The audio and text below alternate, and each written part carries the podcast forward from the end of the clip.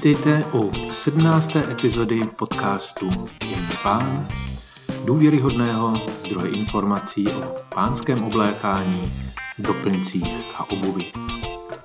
Od mikrofonu vás zdraví Daniel Šmíd.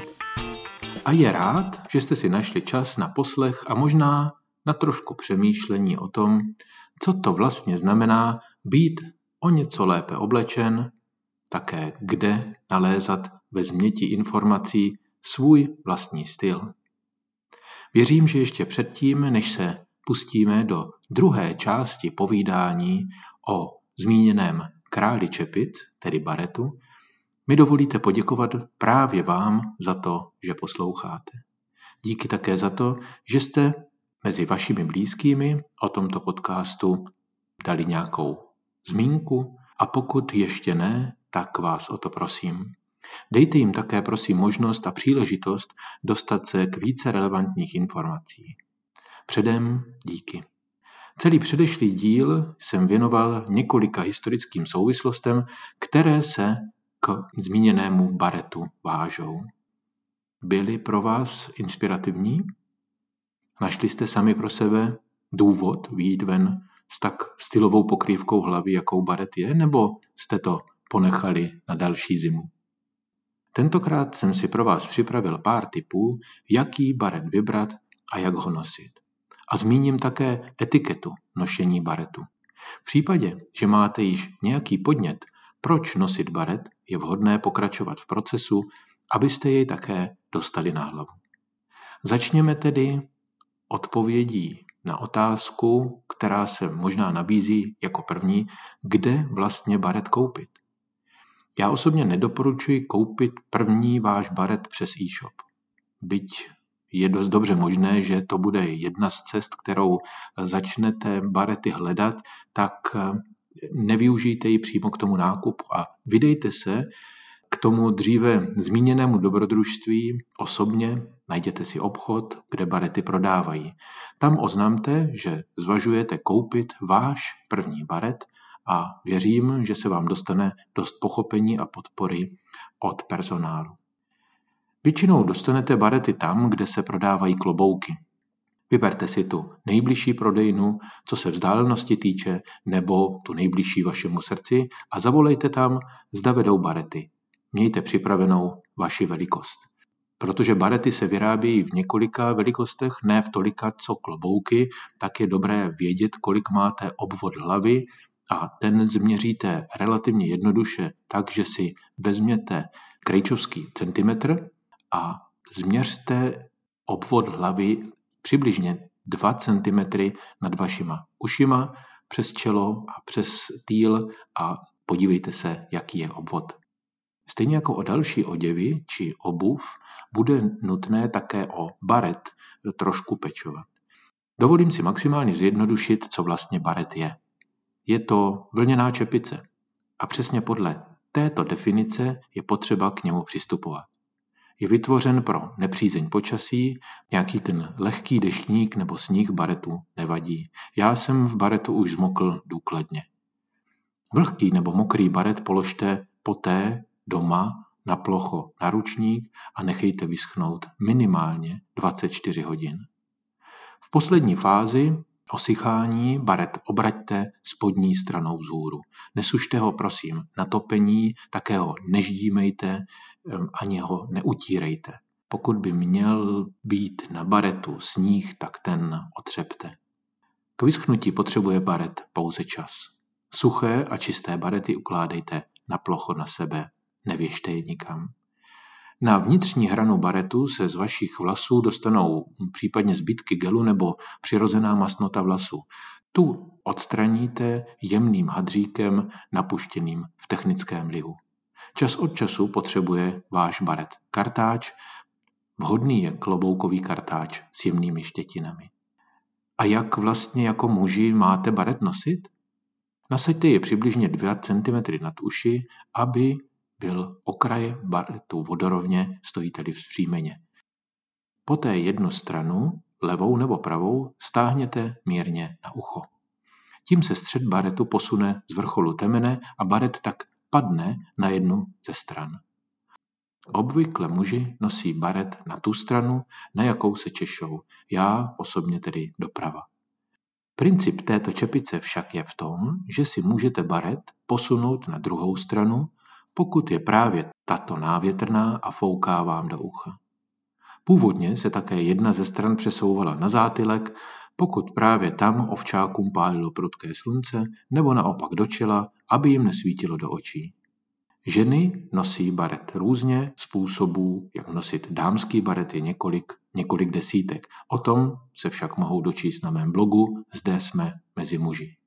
Nošení baretu má svoji etiketu, tedy způsob, jak baretem vyjadřovat úctu ostatním.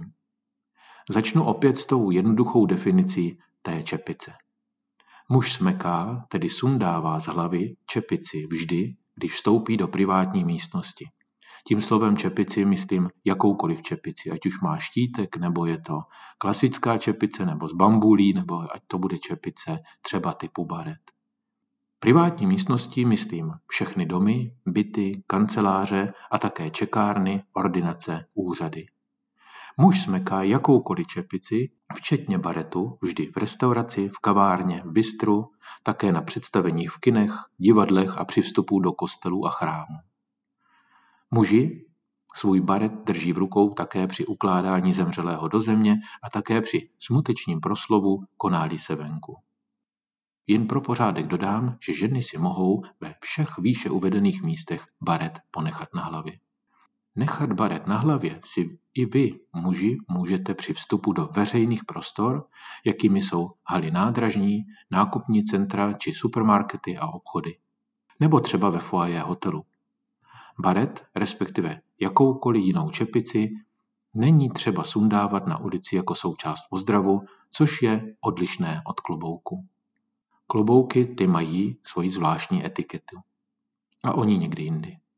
V obchodech s pokrývkami hlavy najdete nejčastěji barety z českých dílen, Tonak nebo Fesko. Setkat se také můžete s cenově dostupnějšími barety vyrobenými v Polsku. Ty jsou o něco lehčí a tedy vhodné do teplejšího počasí. Širokou škálu provedení barev a také místa výroby vám nabídnou však také běžné army shopy, kde můžete sáhnout po jakémkoliv z nich za zlomek jejich původní ceny, avšak ve vysoké kvalitě provedení. Co nosí v armádách celého světa, má ve valné většině případů vynikající kvalitu. Do těchto prodejen i e-shopů se dostávají přebytky armád a také starší kusy, když se uniforma změní nebo aktualizuje.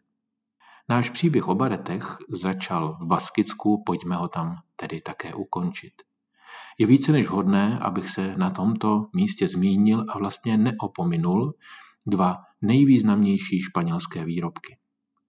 Stále ručně a stále v největší možné kvalitě vyrábí barety nejstarší a jediná zachovalá manufaktura baretů Boinas Eloseki ve městě Tolosa. Není těžké vybrat si univerzální, takzvaně one size model o průměru 279 až 315 mm, který je doplněn zajímavým kruhovým letákem se spoustou informací. Hodnotu tohoto baretu podtrhuje balení v typické modré krabici s dnes již kultovním a nepřehlédnutelným obličejem muže v baretu. Pokud je baret králem všech čepic, kterýž to titul mu s radostí přisuzuji, tak králem všech španělských baretů je Chapeldun. Psáno z TX na začátku. Chce to více než jen vůli a chuť nosit barety. Chapeldun chce navíc ještě odvahu. Jedná se o typický baskický baret, stělesnění tradice předávané několik století. Je ornamentem na každé hlavě a možná právě proto se uděluje předává vítězům nejrůznějších turnajů a závodů jako trofej. Vychází z modelu, který pro pyrenejské pastýře stělesňoval dokonalou ochranu před sluncem, deštěm i sněhem a svou velikostí vám připomene renesanční malíře a umělce, pokud se ve vzpomínkách vrátíte na zobrazení těchto lidí na obrazech, na zámcích a tak dále. Vyrábí se ve dvou opravdu velkých rozměrech. Ta první velikost 15 palců, ve španělštině pulgáda, představuje celých 34,9 cm průměru, tedy 35 cm a rozměr, ten větší 16 palců, dostává průměr této čepice na 37 cm. Jen pro srovnání běžný baret má v průměru 28 cm.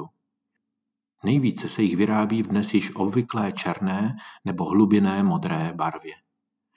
K dispozici jsou však také další barvy, jako je kobaltová, šedobílá, španělská červeň, bordo nebo kaky. Všechny tyto zmíněné barety jsou vyrobeny z nejjemnější merínovlny, což umožňuje srolovat je do brašny nebo do větší kapsy. O Chapeldunu se také traduje, že kdo jej chvíli nosil, už si menší baret nikdy nevybere. Myslím však, že pro vás, kteří barety ještě nemáte vyzkoušené, stačí, když si pro začátek najdete cestu k baretu menšímu. Potěší mě, pokud vás budu inspirovat. Jestliže se tak stalo, budu rád za vaše hodnocení, třeba pěti hvězdičkami na iTunes nebo stiskem tlačítka odebírat, pokud posloucháte přes Spotify. Děkuji za to, přeji vám úspěšné a pěkné dny a zůstávejte elegantní.